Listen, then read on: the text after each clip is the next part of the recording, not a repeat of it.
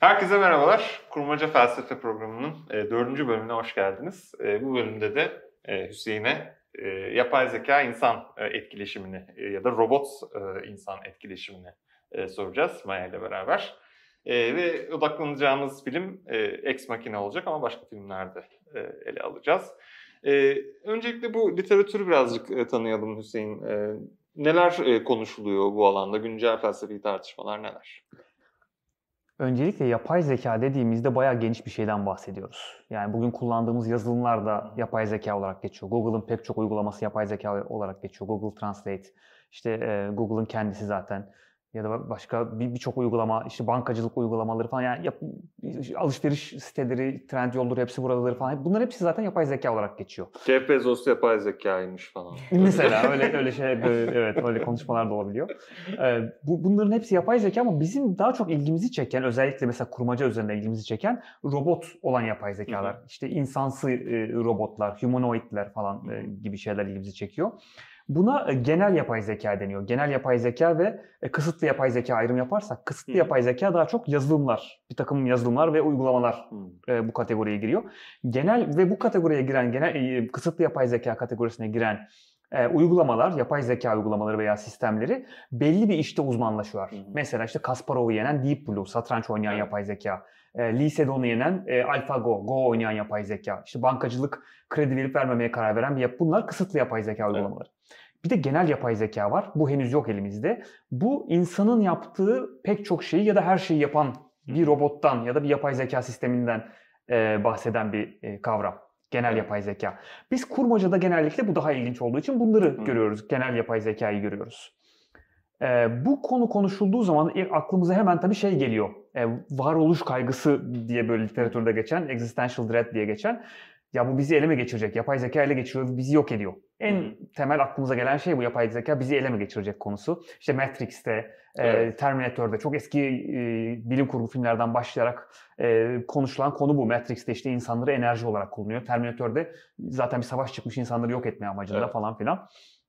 Hatta bir takım düşünce deneylerinde yapay zekanın kötü niyeti olmadan da insanları yok etmeye yönelebileceği söyleniyor. Çünkü Diyelim işte bu meşhur düşünce deneyinde yapay zeka, e, iğne fabrikasını yöneten bir yapay zeka yaptınız ve amacı verimliliği arttırmak. Verimliliği arttırmak insanların e, kullandığı enerjiyi azaltmayı gerektiriyorsa insanların nüfusunu azaltacaktır bu yapay zeka. Kendi iyi. gücü oranında. Yani verimli yani hiçbir kötü niyeti yok. Tek amacı daha çok iğneyi daha kısa zamanda daha az para harcayarak, kaynak harcayarak üretmek insanlar fazlaysa onları yok edecektir. Bu kadar yani. Orada amaç verimliliği arttırmak. Dolayısıyla yapay zekanın insanları yok etmesi için e, kötü niyetli olması gerekmez. Dolayısıyla bu kaygı aslında daha da ciddi bir hal alıyor. Evet, varoluş kaygısı. Gerçekten kaygılanmamız lazım arkadaşlar. Şimdi burada bu kaygıyla başlayalım. Bakalım azaltabilecek miyiz kaygıyı. Ben bilgisayarı kapatıyorum burada. Şey olmasın çok fazla. Şu an bilgi toplanıyor bizim hakkımızda. Yok biz gönüllü olarak da veriyoruz zaten YouTube'dan yayınlıyoruz. Yani en en e, temel e, konulardan birisi bu. Varoluş kaygısı. En çok konuşulan konulardan birisi bu. Bunun yanında gene literatüre giriş konularından birisi insan-robot etkileşimi. Hı hı. E, bu işte herhangi bir YouTube videosu açtığınızda Human Robot Interaction diye aradığınızda e, mutlaka şeyi görürsünüz. E, Boston Boston Dynamics'in e, ürettiği bu köpek robotları ittiren, kaktıran, döven, sopayla dürten adamlar. Bu test evet. ediyorlar tabii ki robotun sağlam olup olmadığını. Ama bu videonun altına gelen yorumlar inanılmaz. Nasıl bir köpeğe benzeyen bir şey dürtebilirsiniz? Siz insan mısınız? Yap, o sizden daha da işte şey hassas bir canlı aslında. Siz işte insan değilsiniz falan filan. Böyle yorumlar. Buradan bir literatür çıkıyor. Yani insan robot etkileşimi diye robotlara acaba böyle davranmamalı mıyız? Gibi bir literatür çıkıyor. Bu ikisi güzel başlangıç noktaları bence. Evet. Ee, şimdi bir varlığı değerli hani belli türde bir muameleye layık görmemizin e, sebepleri üzerine e, düşünmek gerekiyor bu durumda o zaman. Hani mesela düşünen bir varlık, e, hisseden bir varlık. Hani bu literatürde çeşitli cevaplar var. İşte örneğin Peter Singer'a soracak olursak Hı. acı hissetmesi bir varlığın e, bizim ona karşı daha e, dikkatli, daha ahlaki düşüncelerimizin içerisine onu dahil etmemizi mesela gerektiriyor. Başka daha geleneksel e, kuramlarda herhalde akıl sahibi e, olma. Hı. Mesela işte İnsan Hakları Evrensel Beyannamesi her insan akıl ve vicdanla donatılmıştır hmm. diye başlıyor mesela. Net hani, kantçı bir temel var. Evet çok kantçı bir temel. Hani direkt e, ve bundan ötürü bazı haklara sahip. Yani yeti sahibi olmayla değer sahibi veya hak sahibi olma Hmm. arasında bir şey e, kuruluyor ve dolayısıyla burada öngörülen şey yapay zeka da insana e, yaklaştıkça Hı hı. haklar bakımından ya da ahlaki düşüncemizin içine dahil olma bakımından da benzerlik gösterecek mi? Ama gösterebilir mi? Yani burada belki e, Heidegger literatürü, insan olma, insan olma anlamı Hmm. üzerine bir şeyler belki söylenebilir. Bilmiyorum sen ne dersin? Dasein olma. Sana sana paslayayım. Heidegger konusunu. Ya öncelikle şey de aslında yani Heidegger'e de gelmeden önce senin yani kafamda canlandığı e, üzere bir şey yapayım. Akıl sahibi olmakla galiba sanki hani hisler ve işte acı ve hani şey skalası üzerinden bir ayrıma gitmek lazım sanki. Çünkü yani akıl sahibi olmak mı kriterimiz olacak? Hı hı. Yani onu Hı. söylemeye çalışıyorum. Yoksa hani duyumsama üzerinden mi acaba bir kriter belirlemek lazım burada? Bu önemli bir soru gibi geliyor bana öncelikle. Çünkü akıl sahibi olmaksa epey o akılın sınırlarını zorluyoruz en azından yapay zeka olarak. Evet. Zaten hani en çok da oraya şey yapıyoruz ama ya onun dışında da zaten hani duyumsama da yani e, bir tür işte nöral aktivite ise eğer ve bu nöral aktiviteyi bile kopyalamamız gerekecek bir e, sürede de getirebilir bizi. O da şey getirdi aslında aklıma yani o, düşünmüyordum ama hani e, Artificial Intelligence'dı değil mi o filmin adı? Hatırlıyor musunuz? Aa Çok evet, yapay zeka. Yani çektiği. Evet, evet. Mesela orada bir çocuk sevgisi adına e, yani o sevginin hani e, zorunlu ve işte yani yeter şart e, gibi Hı, düşünürsek mesela yani hani ne bir sevgiyi vermek adına belki işte bir tür duyumsamaya ihtiyaç var o Hmm. zaman falan. Yani bir duyumsama da oluşturmamız gerekecek bir Hmm. mesela yapı da gerektirebilir bu. Hani buralarda iyice e, iş duyumsamayı bile Ve duyumsama sadece acı kapasitesi olmayabilir diyorsun. Daha farklı Olmayabilir. duyumsamalar da önemli kriterler olabilir aslında. Tabii ki olabilir ama Sevgi acı, vermek gibi evet acı kapasitesinde eğer gerçekten yani bunu da bir bir, bir tür e, şey yapabilirsek, bir kopyalanabilir bir şekilde aktarabilirsek oralarda iyice değil mi bu Evet. ahlaki sorular Evet. bayağı bir şey gelecek ama Heidegger için söylediğin yere de hani hızlıca bir değinirsek Heidegger için e, yani Heidegger üzerinden gelişen literatür biraz şeyi kapsıyor tabii ki. İnsanın öğrenmesi ve insanın e, herhangi bir meseleyi algılama biçiminin aslında çok bütüncül ve Hı hı. tek bir şeyin referans yaptığı işte bir koca bir dünya açıldığı önümüzde. Her bir Evet, dünya sahibi olmak. dünya sahibi olmak Hmm. zaten insan olmanın o Evet. manada bir tanımı olacağı için dünya sahibi olduramayacağımız Heh, hiçbir evet. zaman bir yapay zeka. Yani o derece bir e, bir e, ne diyelim bir ağ oluşturamayacağımız diyelim e, üzerinden gelişiyordu ama şimdi tabii orayı da zorluyorlar. Evet. Yani zaten Evet. internetle gelen şey bir ağ oluşturmak. Ve bütün mesele de zaten bunun bir ağ oluşturmaya doğru gitmesinin garipliği. Çünkü Evet. Hmm. insan mesela işte hesap makinesi bizden çok daha iyi hesap yapabiliyordu. Ama şimdi ne oldu? Fark ne oldu artık? Yani yeni tartışmalarda sadece tek bir hesap makinesi değil işte örgütlenebilen bir Hı hı. e, ve birbiriyle haberleşebilen işte bir yapay zeka söz konusuysa aslında bu da bayağı bir ağ oluşturmaya, bir tür kültür oluşturmaya, bir böyle Hmm. bir birikim oluşturmaya doğru giden bir şey. E o zaman gerçekten insandan ne, ne ayıracak sorusu zorlaşıyor gibi duruyor. Evet. Bilmiyorum. Bu e, duyumsama ve veya işte beden sahibi olmayı da belki buna Hmm. katabiliriz. Bu konuyu çok e, güzel tartışan Her e, Hmm. diye bir film e, vardı. Spike Jonze Hı hı. yanılmıyorsam yönetmeni. E, ve orada da hani pek çok e, tema işte bu tam da etkileşim dediğin meseleye e, giriyordu. E, yani beden sahibi olmayan bir zeka Hı hı. aşık olabilir mi ya da aşk yaşayabilir Hı hı, mi ya da bu nasıl bir e, aşk olur? Böyle tartışmalar da galiba. Aslında burada şeye de girebiliriz. E, Ex Machina'da da benzer, Ha, Ex Machina evet, doğru, filminde Ex de benzer bir Machina'da. tema vardı. E, hatta Ex Machina filminde bu Höre de uygulanabileceğimiz bir test var orada. Turing Hı hı. testini değiştiriyorlar. Turing testi işte Alan Turing'den geliyor, İngiliz matematikçiden geliyor ve Turing testinde bir makine e, e, belli sorular sorduğunuzda size artık makine olmadığına ikna ediyorsa Hı hı. Turing testini geçmiştir diyoruz. O artık yeterli bir yapay zekaya ulaşmıştır diyoruz. Bu filmde Ex Machina'da Turing testinden daha ileri bir test yaptıklarını, kurduklarını iddia ediyorlar. O testte şu, bir makinenin siz makine olduğunu bildiğiniz halde ona aşık olabiliyorsanız artık yeni testi geçmiştir diyoruz. Yeni test daha zor bir test. Yani makine olduğunu artık biliyorsun ama ona rağmen ona aşık oluyorsun. Adeta bir insana aşık olur gibi aşık oluyorsun. Hör'de de benzer bir durum vardı. Hatta daha da e, ekstrem bir durum bedeni de olmayan bir yapay zeka var orada. Evet, Tamamen bir işte e, operating system olan, işletim sistemi olan bir yapay zeka. Sesi var. E, Scarlett e, Johansson'un sesi. Özellikle seçilmiş. Özellikle güzel ses seçimi zaten. Orada etkileyici bir ses falan. Yani aşık olursun o sese zaten. Zor, zor bir şey olmayabilir. Ama e, oradaki yani onun makine olduğunu çok net biliyor kahramanımız. Evet. Ee, ve belli bir noktada bir öğrenci bir bilgi var. Onu söyleyeceksin zaten sen. Ona gelene kadar çok net aşık olduğundan emin. Evet. Yani orada şey o testi kesinlikle geçiyor. Makine kendisine aşık ediyor. Çünkü ona o deneyimi tamamen yaşatabiliyor. Aşk Evet. deneyimini tamamen yaşatabiliyor. Tabii demin dediğiniz şeyde e, örtüşmüyor olabilir. Yani orada makine duyumsuyor mu aşkı gerçekten onu Hı. bilmiyoruz ama aşık davranışı gösterebiliyor. Evet. Heyecanlanabiliyor, üzülebiliyor, merak edebiliyor, telaşlanabiliyor Evet. sevgisini aktarabiliyor, sevgi sözcükleri kullanıyor, aşk işte fonksiyonu e, belirten hareketler her neyse o hareketlerin tamamını yapıyor ve e, işlevsel bir açıdan aşıktır diyebileceğimiz Evet. e, bir görüntü sergiliyor. Güzel. Bir daha şeye geliyoruz o zaman yani duyumsamanın da ne kadar önemi var. Bizim Evet. hiçbir zaman göremeyeceğimiz bir şey çünkü o. Yani Evet. bir başkasının zihnine nasıl ki erişemiyoruz e, meseleleri de felsefede hani çok konuşulan başkasının zihni Hı hı. meselesi ve e, ya orada zaten onun kendi duyumsaması ne kadar önemli gerçekten bizim Evet. için. Hani o da bir kafa karışıklığı yaratıyor bir yerden sonra. Çünkü Evet. önemli olan eğer onun davranışsal bir şekilde bize bir dönüşü olmasıysa evet o davranışı tamamen görüyoruz.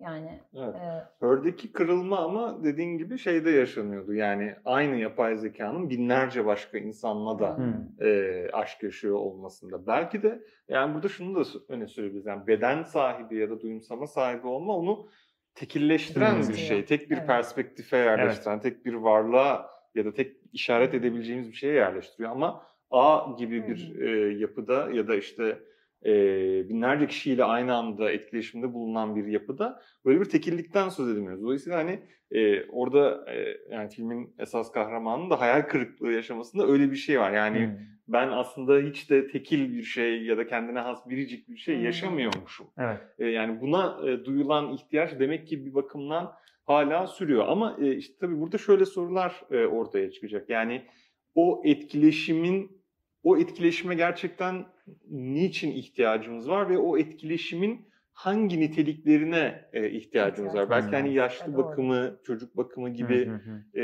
bir literatür de var yapay zeka ve robotla ilişkili. Buna e, bağlanabilir. Oradaki biriciklik e, ve işte gözle görülemeyen, işlevsel olmayan bir şeyin ayrımı üzerinden gidiyor oradaki literatürde. Hatta Hı hı. şeye bile bağlayabiliriz. Aristo'nun e, sinir nedir diye tartıştığı bir yer Hı. vardı De Anima kitabında. Hı hı. e, işte On the Soul anima kitabında. E, öfke bir karşımdaki kişiye e, karşımdaki kişiden intikam alma isteğiyle dolmak mıdır? Bu hı. işlevsel olan açıklaması. Yoksa kalp etrafında kanın hızlıca Kayna- akması, kaynaması var, mıdır? Evet. Bu da materyal açıklaması. Evet. Şimdi e, sadece bunu açıkla, açıklarsak indirgemeci bir şey yapmış oluruz. Bu Evet. bugünkü tıbbın olması gerektiği gibi indirgemeci olması haliyle e, karşılık geliyor. Diğeri ise daha felsefi bir açıklama. Çünkü daha işlevsel bir açıklama. Felsefi Evet. demeyelim daha işlevsel bir açıklama. Bir anlam dünyasını Anlama dair bir şey. Evet. Gözlemlenebilir bir şey bir Evet, yandan. evet. Evet. Her filminde de Ex Machina'da da işlevsel olanı net görüyoruz. Aşık Evet. davranışı var. Yani sevgiyi gösterebiliyor, telaşlanabiliyor, kaygılanabiliyor, işte e, isteklerini karşılıyor, isteklerinin karşılanmasını istiyor vesaire. Aşık davranışı işlevsel olarak görülebiliyor. Ama kalp etrafında kaynayan sıvı görüyor muyuz? Ha, Onu göremiyoruz. evet. Onu sadece insanda görebiliyoruz. Buradaki tartışma biraz şu oluyor. İşlevsel olan yeterli mi? Bir insana dair bir kavramı açıklamak için aşk gibi bir kavramı, yaşlı bakımı, çocuk bakımı gibi bir kavramı, sevgi gibi bir kavramı. Evet. Ee, yoksa kalp etrafında kaynayan sıvıyı da görmemiz gerekiyor mu? Biraz metaforik aldı artık Evet, almamız evet. gerekiyor burada bunu. Tersini de sorabiliriz bu arada yani. Evet. Şekilde. Evet, evet, İndirgemeci olarak mı yaklaşmalıyız? Yani gibi indirgemeci olanın yetersiz olduğunu büyük oranda kabul ediyoruz zaten değil mi? Yani Hmm, tıpla evet. aşkı muhtemelen açıklamayı kimse istemeyecektir. Evet. Aşk Evet, sadece hormonal belli hormonların şu seviyeye gelmesi, Maalesef. işte kanın hızlanması, kan basıncının yükselmesi artık Evet. her neyse o. Ama sen bir de tersten de soruyorsun yani. Sadece davranış mıdır da bir soru Evet, aslında. evet, evet, evet. yani. Sadece o da değil. Onu, onu ben ama e, evet soruyorum yani o değildir demek evet, istemiyorum evet, aslında. evet. Evet. daha çok daha kuvvetli bir yerde Daha duruyor sanki bir orada. duruyor duruyor. Evet. Ee, işte yaşlı bakım çocuk bakımında da mesela gerçekten birisine bakım vermek dediğimizde mesela o bir robot benden daha iyi kaldırıp bir hastayı başka bir yere götürebilir veya işte zaman ilaç verme zamanlamasını benden daha iyi hatırlayabilir. Ben de zaten hatırlamak için şu telefonu kurmam gerekiyor. Anneannemin Yine ilaçlarını robota dayanıyoruz. Yine- yine yani bir robota başvurmam gerekiyor. Hat- unutmamak için. Yani o bunları çok daha keskin bir şekilde, hatasız bir şekilde yapacaktır.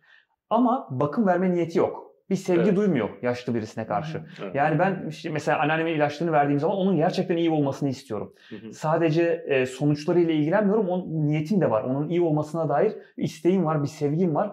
Sanki bir şey daha var orada işlevin ötesinde. Hı hı. Bunu söylediğin zaman acaba robotun yaptığı şey bakım vermek değil de yine robotsu bir şey mi? Başka Hmm. bir şey. Bakım vermek kelimesini insanlar için ayıralım. Aşkı insanlar için ayıralım. Robotların yaptığı da, yapay zekanın yaptığı da başka bir şey olsun. Onun taklidi olsun. Kötü bir taklidi olsun. Aslında bence iyi bir taklidi ama İyi bir taklit İyi olabilir. İyi bir- evet. iyi bir taklit olabilir. bu ayrım yapmak isteyen bir literatür var. Bu ayrımı yaptığımız zaman e, işte bu bunun bir sürü sonuçları olacak. Senin demin söylediğin mesela haklar konusunda. Robotların Evet. hakları ya da ahlaki değerleri e, insanın ahlaki değer, ahla, e, ah- e, haklarından ya da ahlaki değerinden e, sahip olduğu değerden daha düşük olacak sonucuna varabiliriz. Evet. Çünkü a- bizim gibi aşık olamıyor ya da işte o Ex Machina filmindeki değişmiş Turing testine geçemeyecek artık makineler. Aşık, yani ben ona aşık oluyorum ama onun aşık olduğunu söyleyemem. O da belki başka bir yeni bir test olmuş oluyor artık aslında. Robotun aşık olduğunu O belki söyleyemem. aşkı taklit eden bir tavır sergiliyor Evet, gibi evet. diyebiliriz. Ama aşk işte o zaman gerçekten temel kavramların Peki burada- tanımlaması meselesine Evet evet yani mesela e, taklit giriyoruz etmekten gerçekten. kastımız tam olarak nedir Evet, yani evet. gerçekten? Hmm. Hani Yani neden- insanın insanın tavrıyla robotun tavrını dışarıdan bakarak ayırmak mümkün değil zaten. Evet. Hani ancak içerlerde bir yerden e, ayırabiliyoruz. O çok o içer, mesela. yani tekrardan o içeride aynı meseleye geliyoruz. İçerideki aslında robotu ilgilendiren de bir şey zaten. Evet, Bizi de evet, çok evet. ilgilendirmeyen bir şey. Çünkü siz mesela normal Hı. bir hani aşktan bahsediyorsak normal bir partnerinin de ne düşündüğünü bilmiyorsun ki sana karşı. Yani davranışından okuduğun şey önemli olan gibi bir yandan ama onu varsayma ihtimal yani onu bir ihtimal olarak tutmak veya varsaymak mıdır bizim için bu kadar önemli olan gibi bir soru da çıkıyor. Ki bu Evet. çok sorunlu bir görüş. Mesela şeyi düşünün. e, Arnold Schwarzenegger'in bir kalp kapakçığı değiştiriliyor ve domuz kalp kapakçığı takılıyor. Yanlış bilmiyorsam. Başka birisi de olur. Başka bir vücutçu da olur. Bir vücutçunun değiştiriliyor. Burada Schwarzenegger iyi bir örnek. Terminator'ı da oynadığı için. örnek olabilir.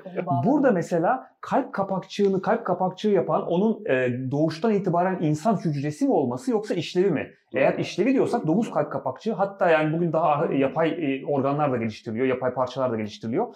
Yapay bir parça da bu görevi yaptığında e, onun aynı e, organ olduğunu söylemeyecek miyiz artık? Yapay bir organ ya da yapay bir parça koyduğumuzda. işte stentler takılıyor, o takılıyor, bu takılıyor, çip, çip takılıyor. Evet, yani da, damar görevini gören bir Evet, boru evet. demek ki o aslında yani. Yani eğer işlev bizim için e, insana yapıldığında makbulse hala onun insan olduğunu söylüyorsak o kişinin kalbi hala bir insan kalbi ise bunu biraz daha e, boyutumuzu, skalamızı büyüttüğümüzde tamamı bir makine olduğunda ve aynı işlevi gösteren bir yapı olduğunda neden ayırmaya çalışıyoruz ki? Yani orada bir skalayı büyüttüğümüzde olan bir sorun var. Yani skalayı büyütürken bir noktada mı kesiliyor o? Kalbimi değiştirin, böbreğimi de değiştirin, karaciğerimi de yapay yapın, damarlarımı da yapay yapın. Bir noktada artık beyin çok komplike. Şu an beyin üzerinde öyle bildiğim kadarıyla ameliyatlar yapılıyor ama yapılamıyor ama yavaş yavaş onu da değiştirdiğinde işlevsel olarak benim şu an insan olduğumu nereden biliyorsunuz? Belki de ben çok gelişmiş bir makineyim. Gizli bir e, projede üretilmiş. öyle değil mi? Buraya geldim ve size insan olduğumu ikna etmeye çalışıyorum. İşlevsel olarak tamamen aynıyım aslında. Bu ayrım o yüzden zor ve sorumlu bir ayrım. Felsefi olarak zor ve sorumlu bir ayrım. Hı. Yani nihayetinde e, yani beyni de modelleyecek olsan yine nöro- nöron, nöral sistemler, nöral ağlar zaten Evet. bunlar da geliştirilmeye başlandı yavaş yavaş. Yani beynin yaptıklarını da taklit edebilecek. Taklit diyorum ama bu artık belki de tırnak içinde bir taklit. Hı hı. Belki de zaten Evet, evet. İşlevin şey kendisi zaten. önemli. O işlevin hangi malzemeyle ya da hangi genetik kodla yapıldığından ziyade belki de işlevin kendisi ve o işlevi hayata geçirebilen e, her nasıl bir sistemse, nasıl bir malzemeyse ya da nasıl bir Hı hı. yapıysa e, ona da insan demek ya da ona da e, birey demek ya da onun da hakları olduğundan bahsetmek belki de e, çok da zor olmayacak yakın bir e, gelecekte gibi görünüyor. İlginç bir Ya bunun felsefi temellerini demin söylediğim gibi Aristo'da çok net bulabiliriz. Hayvan Evet, parçalarını hep de işlevleri üzerinden Evet, tanımlıyor. yani. evet kesinlikle. Kanat uçmayı sağlayan şeydir, göz görmeyi sağlayan şeydir Evet. Ama vesaire. zaten de gerçekten öyle olmaya başladı. Çünkü mesela ben de Plato'yu e, özellikle mesela derslerde falan da anlatırken Plato e, ve tanım meselesine girdiğimde hani e, bir tanım yapmaya başladığınızda hakikaten o tanım hiçbir şekilde e, objenin ne görünüşüne bağlı olabiliyor. Artık bir yerden sonra işte form dediğimiz şey nedir Hı hı. ya da idea dediğimiz şey nedir? Bir şeyi yani o şey yapan şey nedir demeye başladığımızda gerçekten bir tür işleve doğru gitmek zorunda kalıyoruz Evet. sanki. Hı. Çünkü bir masa işte bacak bacakları olmasın bir masayı masa yapıyor. Bacaksız bir masa göstereyim sana. Hı hı. Üç bacak, bir bacak. Yani üzerinde yemek yeniliyor ya doğru gidiyor. Onlar bile hala işte e, hani farklı masalar olabilir. Hı hı. Birinde yani en azından en sonunda böyle çok sade bir sanki işlevsel bir tanıma kadar düşebiliyoruz gibi duruyor. Evet. Ve o yüzden işte aşk, bakım, e, sevgi gibi insana dair kavramları sadece insanın e, kendi sınırlarında tutması çok zor oluyor. Sadece insana özgüdür bunlar. Başka bir şey özgü değildir demek iyice zorlaşıyor. Evet. Çünkü işte demin verdiğim örnekteki gibi insan parçaları da değişebiliyor. İşte yapay kollar, yapay bacaklar, işte yapay gözler falan filan, işte kulaklık takıyoruz. Bayağı bir e, işlev üzerinden insanı da tanımlamaya başlıyoruz artık. Eğer bunu yapmazsan şu noktaya ge- gelmek zorunda kalıyorsun. Sadece insan DNA'sı taşıyan şeylere insan diyeceğiz. Hı hı. Bunu bu tanıma kadar gidebiliriz ama o zaman insan DNA'sı taşıyan bir şeyin e, sevgi kavramına ya da aşk kavramına sahip olabileceğini söylemek gene indirgemeci bir bir yerden Evet, indirgemeci DNA olmayan bir yere çıkmayı şey. gayrimeşru bir şekilde bir adımla yapmış Evet. oluyor. Çünkü DNA indirgemeci bir şey. İndir, e, sen orada sadece e, bilimsel olanla tanımlamaya çalışıyorsun Evet. insanı. İşlevsel, e, belki işlevsel de diyebiliriz o kısmını ama materyalle açıklamaya çalışıyorsun. Yani maddeyle açıklamaya çalışıyorsun. Halbuki aşkta, sevgide daha farklı şeyler de koymaya Evet. çalışıyordun oraya. Yani bir yandan aşkın, sevginin maddeden daha üstün bir şey Evet. olduğunu ya da Evet. madde indirgenemeyeceğini söylemek istiyoruz zaten. Evet. Hani başladığımız ibaret değildir yani tıbbi bir şey değil sadece aşk demek istiyoruz. Çünkü bir anlam dünyası, o Hı. anlam dünyasının bir zenginliği var. İşte edebiyata, sanata, sinemaya konu olmuş. Ee, sürekli bunu konuşuyoruz, yorumluyoruz, tartışıyoruz vesaire. Dolayısıyla onun indirgenmesi bütün bu zenginliği bir yandan götürecek bir şey. Ama öte yandan eğer e, bu anlam dünyası üzerinden e, meseleyi çözeceksek o anlam dünyasına başka türde varlıklar da sanki katılabilirmiş gibi e, Galiba evet, görünüyor. oraya, o zaman oraya Değil mi? Yani bu, doğru bu, bu noktaya doğru gerekiyor. e, sanki gitmemiz Hı, gerekiyor anladım. Ve belki Heidegger'in de orada gene hani benzer bir Aynen şeye öyle. Aynen doğru öyle. Gerçi hani Dreyfus buna galiba biraz şey yapıyor, direniyor yani. O- O dünyaya sanki katılamaz. Katılamaz. e, Yapay Yapay Çünkü işte Heidegger gibi. de mesela katılamaz derdi tabii Evet. ki. Çünkü zaten Hı. insana özgü olan ve bütün numara, esprisi insanın zaten o anlam dünyalarına sahip olmak. Ama Hı hı. işte şey çok acayip yani e, işte çeviri yapan, e, işte sana çok iyi bir bilimsel şeyi tam da senin anlayacağın bir dilde anlatmayı öğrenen robotlar. Hani Şarkı önermeyen. Şarkı Bana önerme. yani Spotify'ın önerdiği şarkıyı benim müzik zevkimi en iyi bilen insanlar bile muhtemelen öneremez yani. Öyle, öyle bir yani orada Evet, acayip yani bir işte işlevi var gerçekten. Evet dünyası buralar gerçekten yani? anlam Evet. dünyası. Bunlar asıl korkutucu olan taraflar. Yani Evet. bunların gerçekten kotarılabiliyor olması zaten işi Evet. biraz karıştırdı. Korkutucu hemen enteresan bu arada. Baştaki temaya dönelim. Evet, Yani Yani işte, işte ister istemez, sen belki evet. çok düşünmeden söyledin Evet, şu anda ama tabii. ister istemez bir korkutuculuk bize getiriyor Evet. bu. E Çünkü ins- ya anlam dünyamızın insanlardan oluşmasına Evet. çok alışkınız. Evet. Ve tabii bilim kurgu da bunu destekliyor. Terminator'daki o Hmm. işte Skynet'in bütün şehri ele geçirmesi, her Evet. şeyi kontrol edebilmesi, bizi yok edecek olan işte makineler, Matrix'teki sistemler falan filan. Ee, ya korkuyu da destekleyen bir Evet, şey. evet, evet. Biraz da haksız bir korku olmayabilir demin de söylediğimiz gibi. Çünkü mesela yani Go'da en iyi Go oyuncumuzu yendi. Satrançta en iyi satranççımızı yendi. Bizden daha hızlı işlem yapıyor, bizden daha iyi aramalar yapabiliyor, daha büyük ağırlıklar kaldırabilecek vesaire. E, İşte demin verdiğim iğne fabrikası örneğinde eğer daha verimli iğne üretmek insanların yok edilmesine gerektiriyorsa yok edecektir ve hiçbir kötü niyeti yoktur. Bu korkuyu birazcık da haklı da yapıyor gibi gözüküyor. Evet. Öte yandan şöyle de bir korku e, sanki ortaya çıkıyor.